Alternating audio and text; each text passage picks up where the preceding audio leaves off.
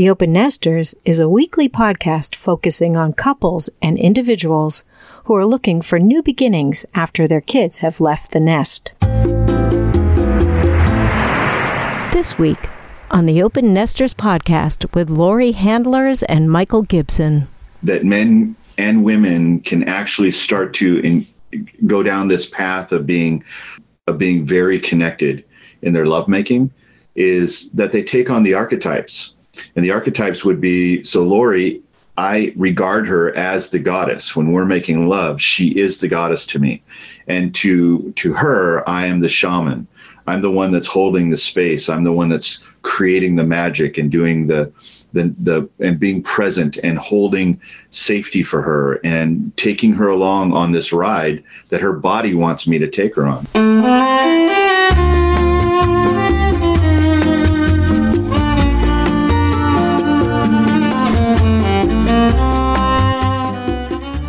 What we love about our interviews on the Open Nesters is they demonstrate how it's never too late to be developing extraordinary new ways, including love and sex and happiness, which Laurie Handlers led the way in that book years ago, and she and Michael are leading the way now. And it's really never too late because, as you will learn from our summary of this episode, we have learned so much from this episode. She's 21 years older than him, so there's hope for everyone out there. And let's hear it from Laurie and Michael. Welcome to the Open Nesters podcast. Laurie Handlers and Michael Gibson of Extraordinary Love. Welcome. so, we were just chatting because Laurie and Michael will tell you their personal story as well as all the incredible work they're doing to help us at this stage of life that we call the open nest and act three that we can embrace. And actually, Michael was saying that he's the open nester as far as kids, that Laurie loves, and Laurie's kids love all of Laurie's parts. I was like, that's know, so Michael's sweet. Kid. No, Michael's kids love all of Laurie's parts. It's all good. It's all good. Yeah. So tell us a little bit about how that came together when you at first, Michael, became an open nester. And then we can transition a little bit to Laurie and your work and all the great things you're doing. Certainly. Um, my my son's name is Nicholas, and my daughter's name is Amanda. We call her Amy, and um, they are now 24 and 28, and so they've been out of the nest for well over oh gosh, eight, nine, ten, ten years now for Nick, and six years for Amy. Well, I guess yeah. What changed with my kids? My kids became independent, and um, at that point my son married off actually. I think it was a pretty young age. And so he was just 21 but it, it was a it was an interesting time because they were moving into their own you know being who they are. I'm fiercely independent and it, they are too. I mean they came away from uh, their you know teenage world having to discover what it is to be an adult and then doing that. I think they did it quite well it was a strange time, number one, because it was like, I have to let them go. They've got to go and be on their own now, and they're going to have to make mistakes like I did. My hope was that I had taught them all the things that they needed to know to move into adulthood, into this part of their lives, hopefully successfully and hopefully, you know, with some confidence, knowing how to do the basics. how about love? How did they view your coming together? And what did they learn in their lives, do you feel like, about love through your life? They had two, I guess, um, examples of what my relationships look like. there was the failed relationship with their mother. Right. Or, or you graduated from that marriage, right? We all, you know, that's what people don't like. It happens. Yeah, it happens. We grew apart and all the things. And then, and then um, seeing what it is to be in relationship in a, in a, a very extraordinary, uh, new and um, and and beautiful and powerful relationship with a woman who is um, who is independent, who is sovereign, who who didn't need anything from me, and um, I wasn't. I didn't need anything from her, so that we could actually relate to one another, and it's very special. And so they've seen the they've seen those two, um, you know, sides of of the pendulum and um, and they're very happy for me now. They're in fact they, we I say that they love all of Laurie's parts because we don't like to say they love them they love her to pieces, but we, they, I love, like they love all of her parts. I They love her- that way. They love her completely. How about that? They do. I have a great relationship with both of them, Oh, and yeah. with the, uh, the wife of Nick, and Mhm. with his grandchildren. So I love them. Yeah. Yeah. So the love, the love is an expansive thing. So, Laurie, let's talk about you for a moment because I know you came from happiness and sexuality. From I read the first book uh, when I was doing my Sex and master's in Happiness, yeah. consciousness, sex, and happiness, and we're going to talk a little bit about your next book as well. But let's talk about how you guys met, and uh, you've been an inspiration doing seminars of about sexual consciousness and love for for years Hmm. and around happiness. I never heard the word extraordinary love in there, so that's new with Michael. Yeah. So our age difference is 21 years. I'm 21 years senior to Michael. And um, I've been teaching in the world of sexuality for 25 years or more. And um, he comes from a church background and then was interested in sexuality. So he kind of renounced his uh, connection to the church Mm. and started on his own exploring sexuality. And we met at a naked dance party in Phoenix. And um, Yahoo! neither of us were naked, but there was one couple that was naked. There weren't too many naked people there, although it was optional. Right. Um, and we spoke over the over the place where the wine was, you know, wherever the bar was in that house. That's we both connected on. Oh, I like this kind of red wine. Oh, I like that. Have you tried this? Have you tried this? We had like small talk, and then we walked away from each other. We, there was no chemistry or attraction, like nothing. And then about five days later, we went to an event. We did. I didn't know he was going to be there, but I walked into an event, and he was there. And he came up to me and he said, "Didn't I just meet you at the par- at that party a few nights ago?" And I said, "Yeah. Hi, Laurie. Hi, Michael. Like that. No, still nothing." And at that event, the people running that event asked for a volunteer to to be on the hot on a hot seat, and Michael went on the hot seat. He volunteered, and they and they asked him, "What do you want? Like, if you could have anything, what do you want?" And he said, I said I believe there's a goddess in every woman, and that's who I want to meet. And I had a visceral reaction to that. Like my body went like this, and my, you know, my yoni went like this, and I, I, I was, I like said, we're on audio, so like this is kind of like I would say it wasn't a contraction. It was more of like a like a kind of like what was it? Like how would It you was- describe it? was- my body reacted. Let's just say, it- Okay. it was big. So he, so I said to him, "Have you told anyone this?" And he said, "No." So I said, "Okay." So then the evening kept going, and then at the end of the evening, he was leaving, and I went up to him and I said, "We should." We were in a place that had a wine bar. We were like in a room in a bookstore that had a wine bar, and I said to him, "We should have a drink right now." He said, "Why?" I said, "Because I am the goddess." Yeah. and and what you said made me a little wet. So he said, "Okay, we should." You know, his eyes Let's got go. his eyes got really big, and he said, "Yeah, let's have a glass of wine." So we I had. a- love I love this. I have to take it just to that because it's such clear communication about our bodily feelings and the and the idea that something touches us that we are embodied with and that we express it and it's not what enough people are doing in the world. So just that is so gorgeous and thank you. And so I do I do want to say Lori that you you're rocking your 70. I mean like oh my god you're rocking your 70s. thank you. And I just think that that that embodiment and your ability to access it and feel that goddess is a big part of that. I always felt that there was more to sex than what people were doing, like penis, vagina, in and out.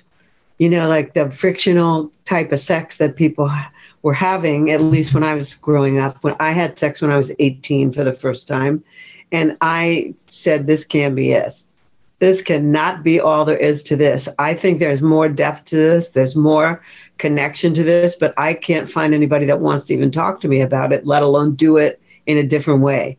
So there's a sense that I had, even younger than that, that my body was another brain, like a way to give me information and give me depth and connection to people different from my intellect, uh, distinct from my intellect. And at that time, you know, I was growing up in the 60s.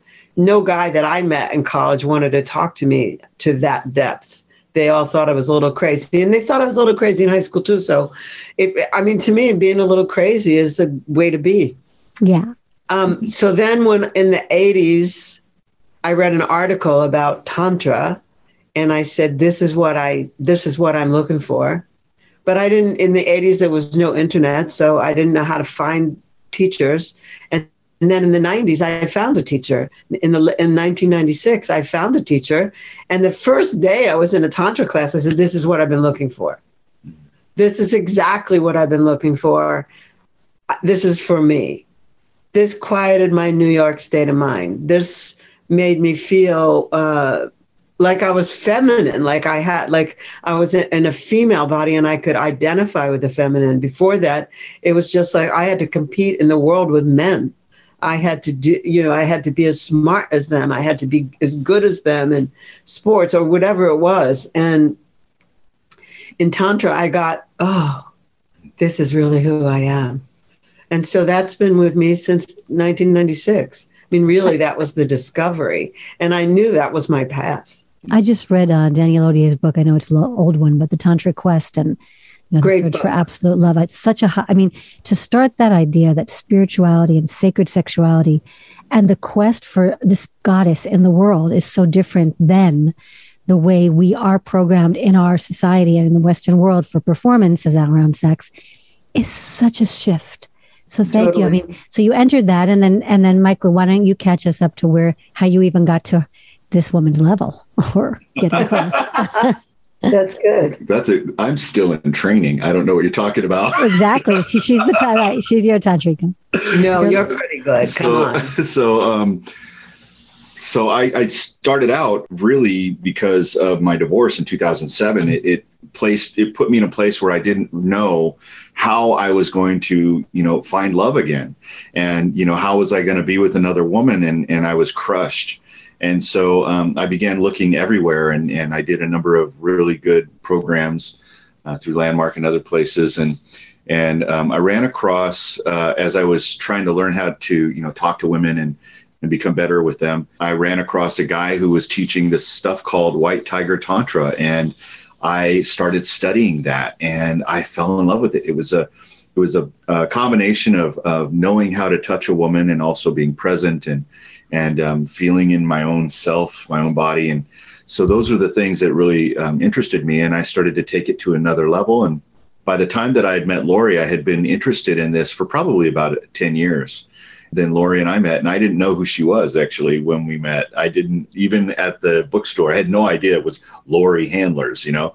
And so, so when we met, we were we kind of vetted each other and uh, asked, you know, what have you spent money on? What have you done in the past, and all those things. How have you invested How- in yourself? Right. How, what kind of programs have you done? And so we we really found that we were on the same level in a lot of those areas, and uh, and then we decided to get together. And she invited me to her tantra course, and I said, yeah, sure, I'd love to go. So I went to her Bliss Tantra course, and uh, oh my goodness, I was like, wow, this is big. You know, I was I was like, this is way more than what I was getting in my other tantra courses and my other studies. So it was really exciting, and and then I got her book and read her book and I began living her book and that changed my entire life. And so now I would have to say that I'm of the lineage of Ms. Laurie Handlers. So, so tell us about what what are the, some of the things that you first learned when you entered this with her? well, the first thing was that I could honor my anger. Men walk around with this bag of anger. Um, oftentimes it's a necklace. it just it's hanging around our necks. And I always felt like that I couldn't express that. One of the things that I did learn was that I can express it and I can express it um, in healthy ways and that I can I can move that energy out of my body by doing simple things like emotional release. And then the other thing was um, that I could also enjoy my own pleasure. So one of the ten, one of the first things that you learn is to be able to witness.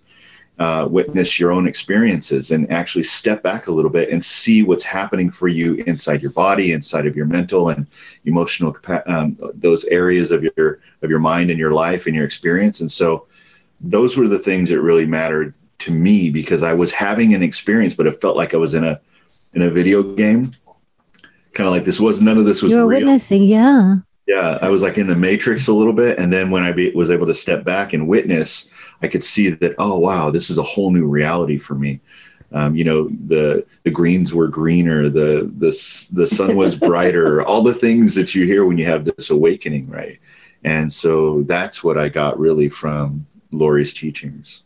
So two things that come up for me around that.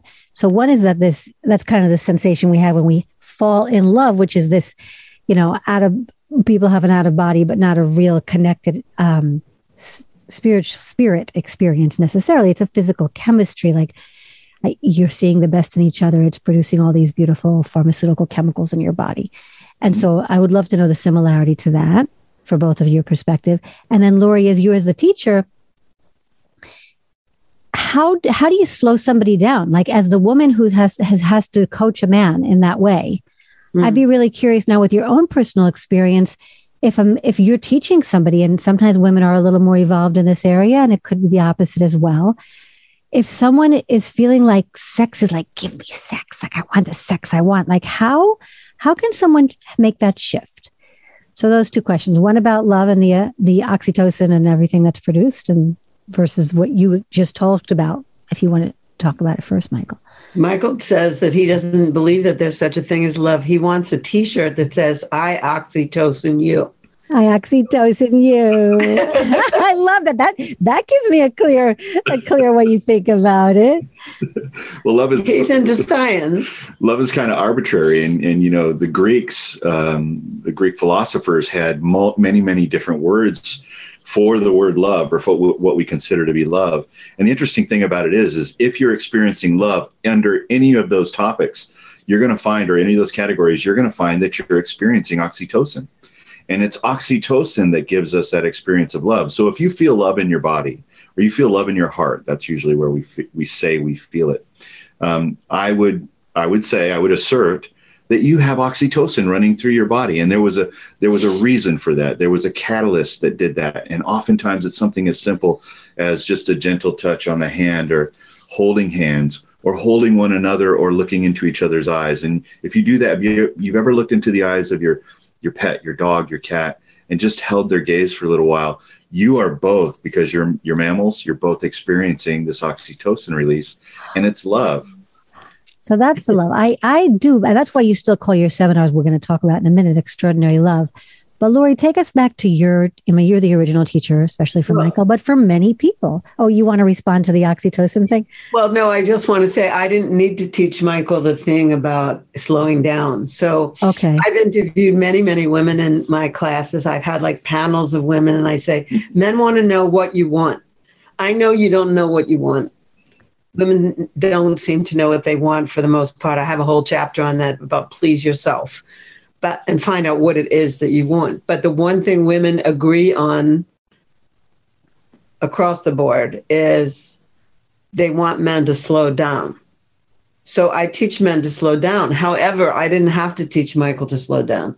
Michael already had the gift and the skill of presence and and going with whatever it is that my body told him.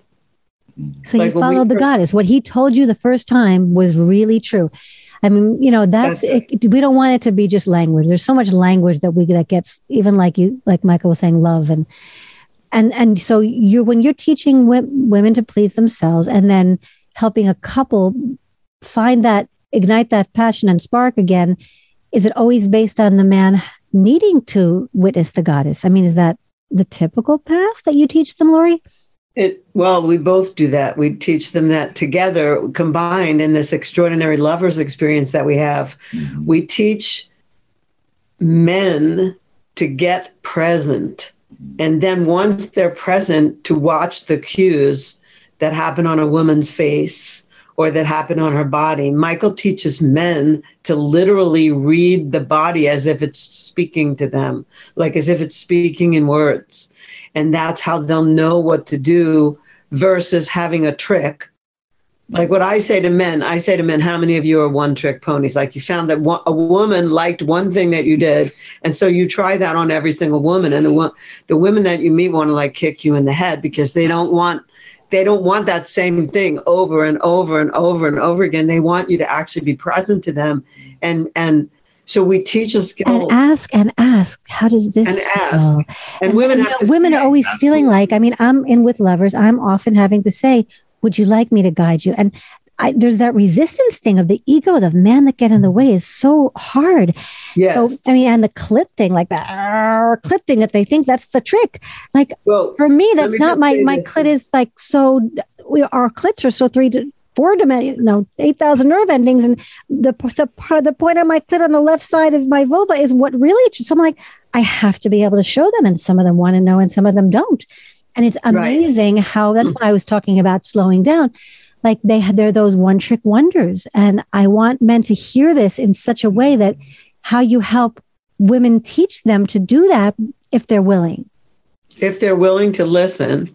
Here's the other thing that it takes men like one minute to be aroused and to want direct contact on their lingam or their what or their penis. I don't know what how you want to call oh, it on this. We show. can say anything here. Oh, you can say anything good. And the other thing is, um, it takes women almost 40 minutes, 20 to 40 minutes to be that warmed up. So that's, I call that the cosmic joke. When I explain that to men and women, I say, here's the, here's another cosmic joke. It takes men one minute to get warmed up and want direct stimulation. It takes women 20 to 40 minutes to get warmed up and want direct stimulation. So, what are you going to do for that 20, 40 What minutes? are you going to do? That's number one. and two, we teach a skill called Latihan. It's a practice. Mm-hmm. And Latihan, I'm known in the world for Latihan.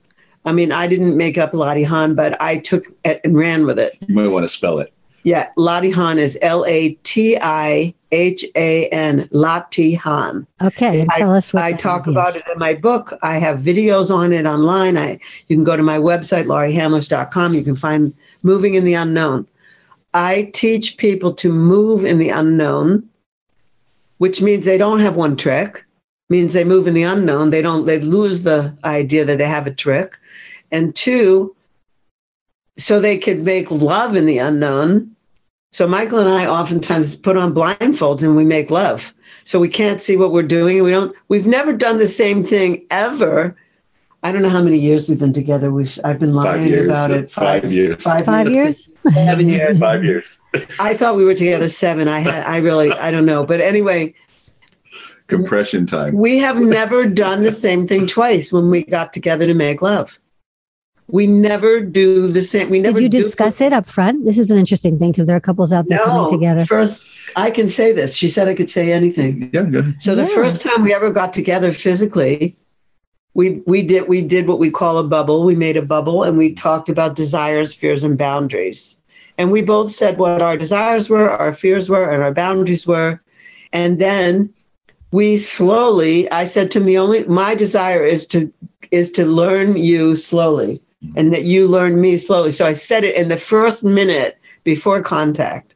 Beautiful. And so he got it. He said he was like, "Oh, okay, she wants to go slow."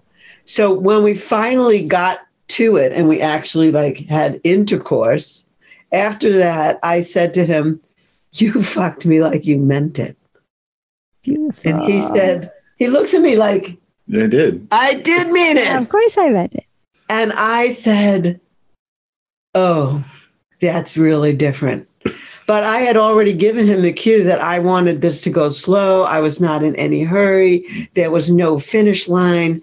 You know, I really am a tantrika. There doesn't have to be a finish line. And he he took that cue. He already knew stuff, and he took that cue, and he just like he was so, and it's never changed.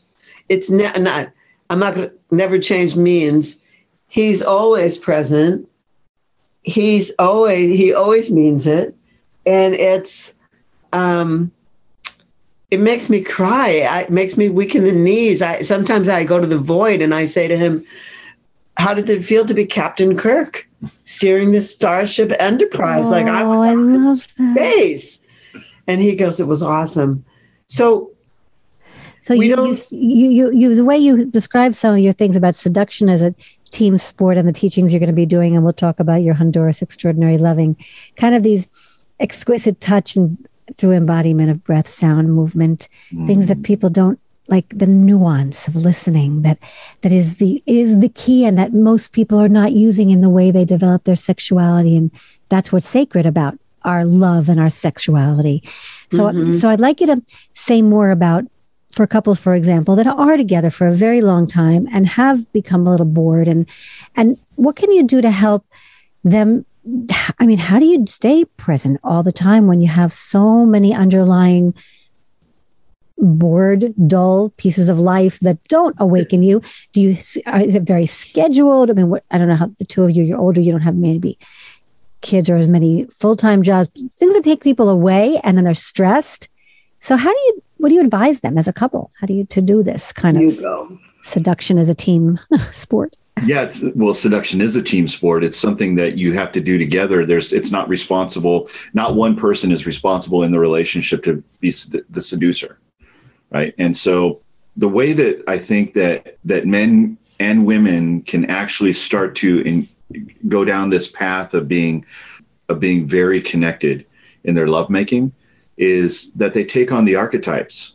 And the archetypes would be so laurie i regard her as the goddess when we're making love she is the goddess to me and to to her i am the shaman i'm the one that's holding the space i'm the one that's creating the magic and doing the the the and being present and holding safety for her and taking her along on this ride that her body wants me to take her on. And then there are the skills. Presence is a skill. It's something that has to be learned.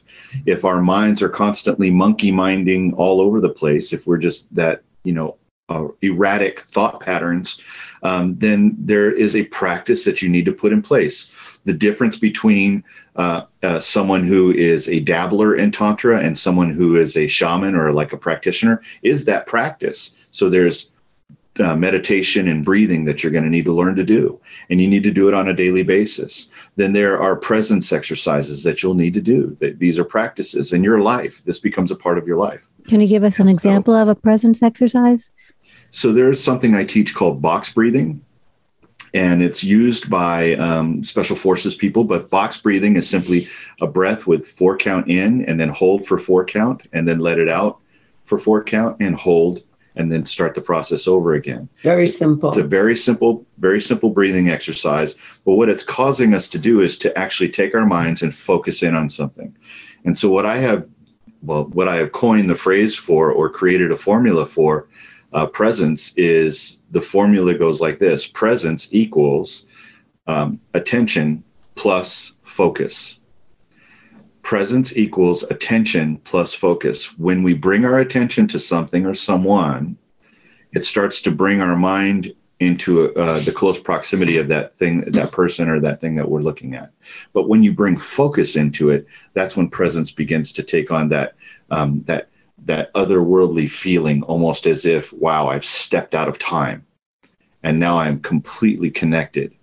And so imagine being able to do that in your lovemaking, being able to do that in your business, being able to do that when you drive your car, when you're spending time with your child. These, these are all these are all pieces of extraordinary love. I, I love that. That's how you phrase your work, and the the I still will get back to the fact that you. St- so it has to come from a desire to do it. So yes. a couple a couple can't say, but I but this is the way I am. I mean, that's always the issue. No. And we and we need to want to stay young and vi- not young. I'm actually recorrecting this for myself. As our as we become elders, we become vibrant, and that all of that aliveness is not about having to be young. It comes from practice and intention. Mm-hmm. And mm-hmm. I love the presencing. So, but still with a couple that's that's I don't know, stressed or bored and don't have the folk they they how do you suggest that they start if they're like not feeling like they want to meditate and they but they love each other? I mean, I just I just encounter this on a regular basis, this yeah, idea that women too. are wanting to do it. And how do you help? They have to want to. That's i guess that's the bottom line. It's called desire. So yeah. the point is how do i if i there's like what do i desire? And am i willing to speak my truth and tell you my partner my desires? The, there's another part too that we feel that couples that are together for a long time neutralize they they they negate their uh, polarities. They've been together for so long that they they have this their pheromones have blended, and their um, yeah their smell, all the things that made them attract in the first place, the opposite attract kind of a thing, are like very neutral. When people become like best friends and roommates and they sleep in the same bed for years and years and years, they neutralize all that stuff, those polarities that brought them together in the first place. So Michael and I teach them to start building polarities up again. How does one start doing that?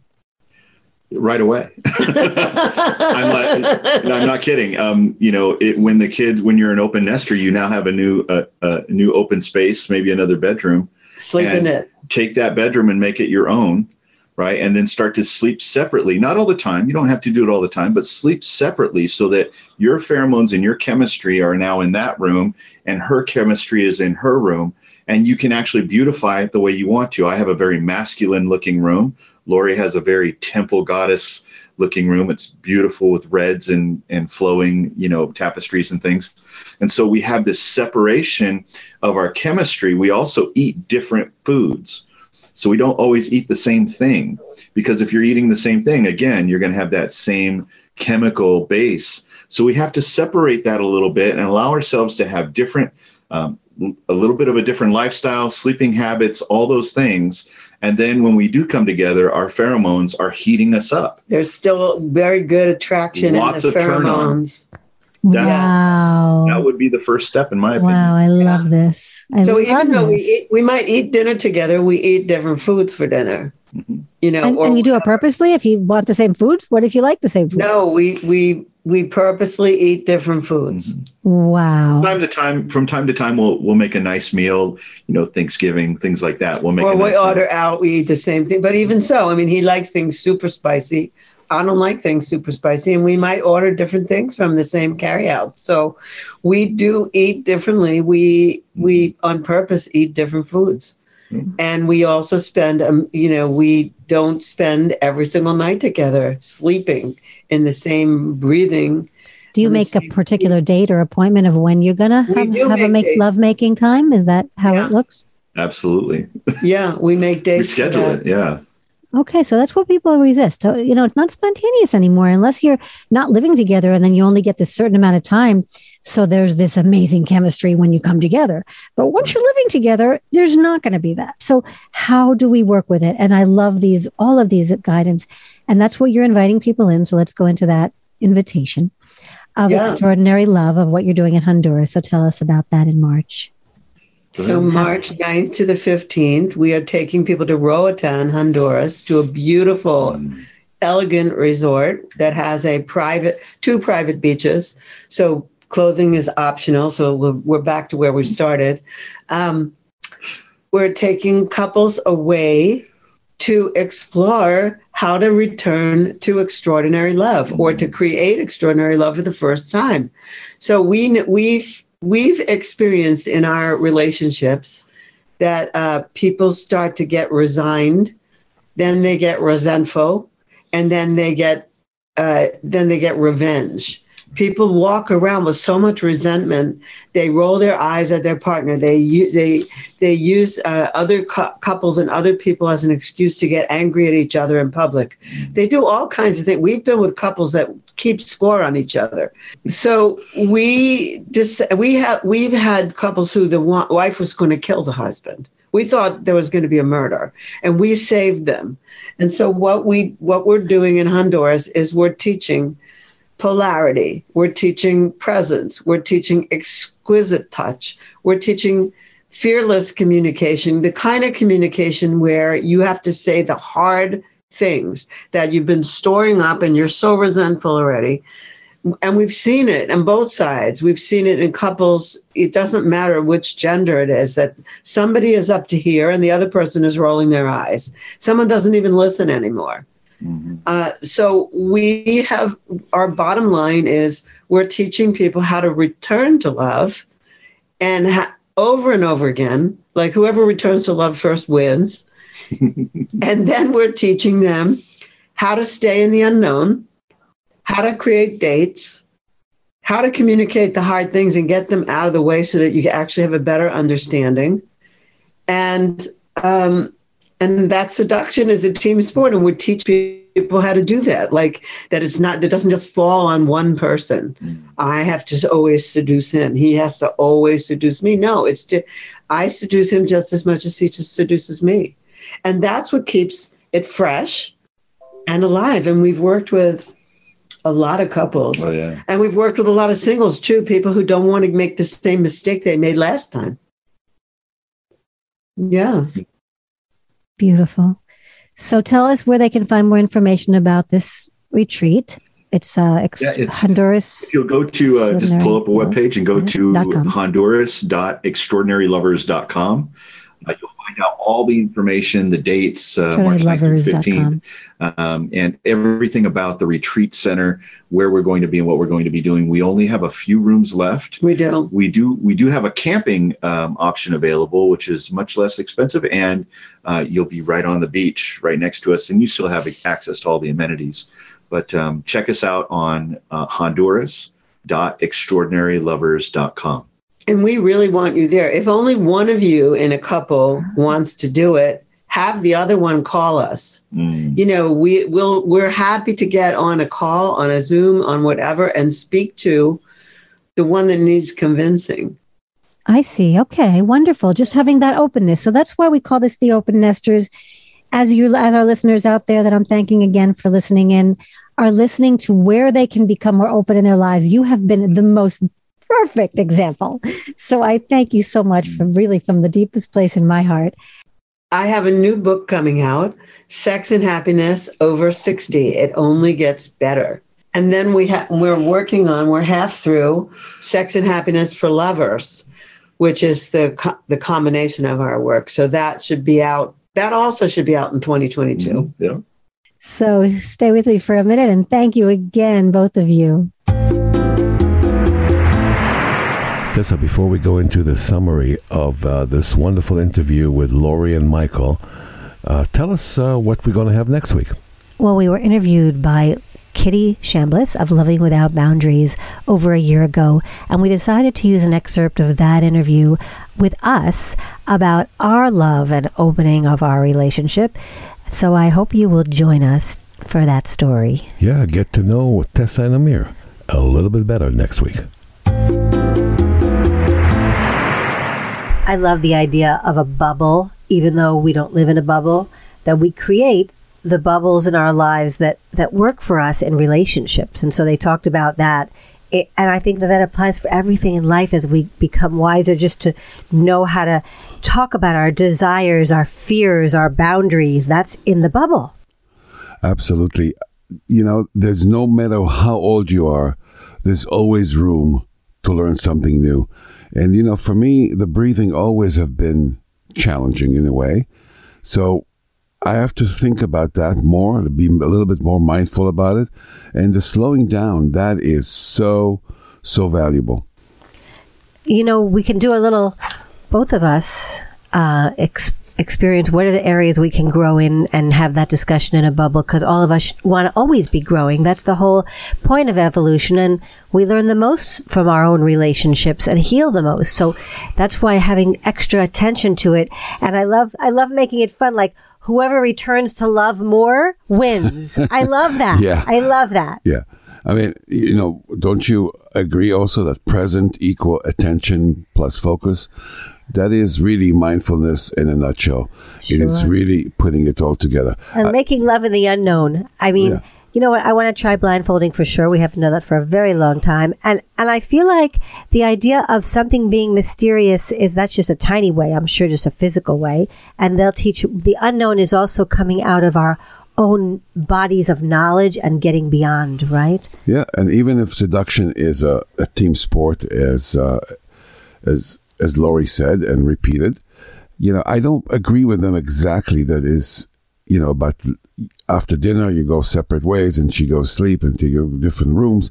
I really, Oh, not after dinner. Uh, well, They eat, it was two different things. One was about having different dinners, and the other other's about I- sometimes I separate base home home bases. It's just a different way to evolve. I, I think it's great to have separate times for you and I sometimes too. I'm We're not talking about separate times. I mean, you know, going our own ways.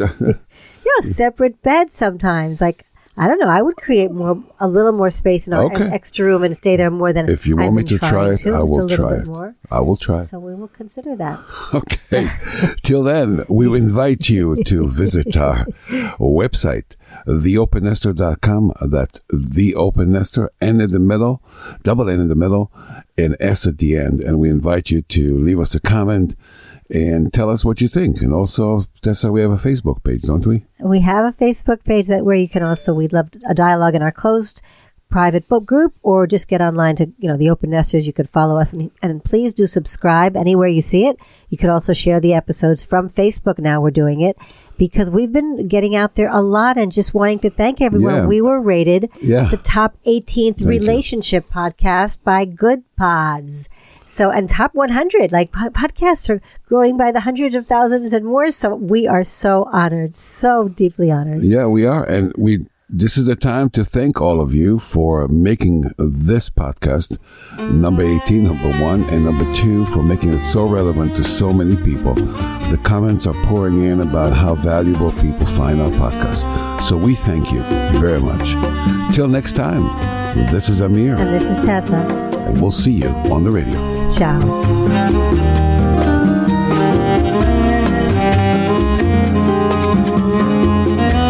Been listening to the Open Nesters Podcast, a production of Kiwi Publishing and Media. Executive producer, Tessa Crone. Music by Yoni Avi Patat. Audio engineering by Lucid Sound. Web design and blogs, PJ Ewing. This podcast is available on all podcast platforms. To learn more about each episode and guest, please visit us at theopennesters.com. For questions or to be a guest on our podcast, email Tessa at theopennesters.com.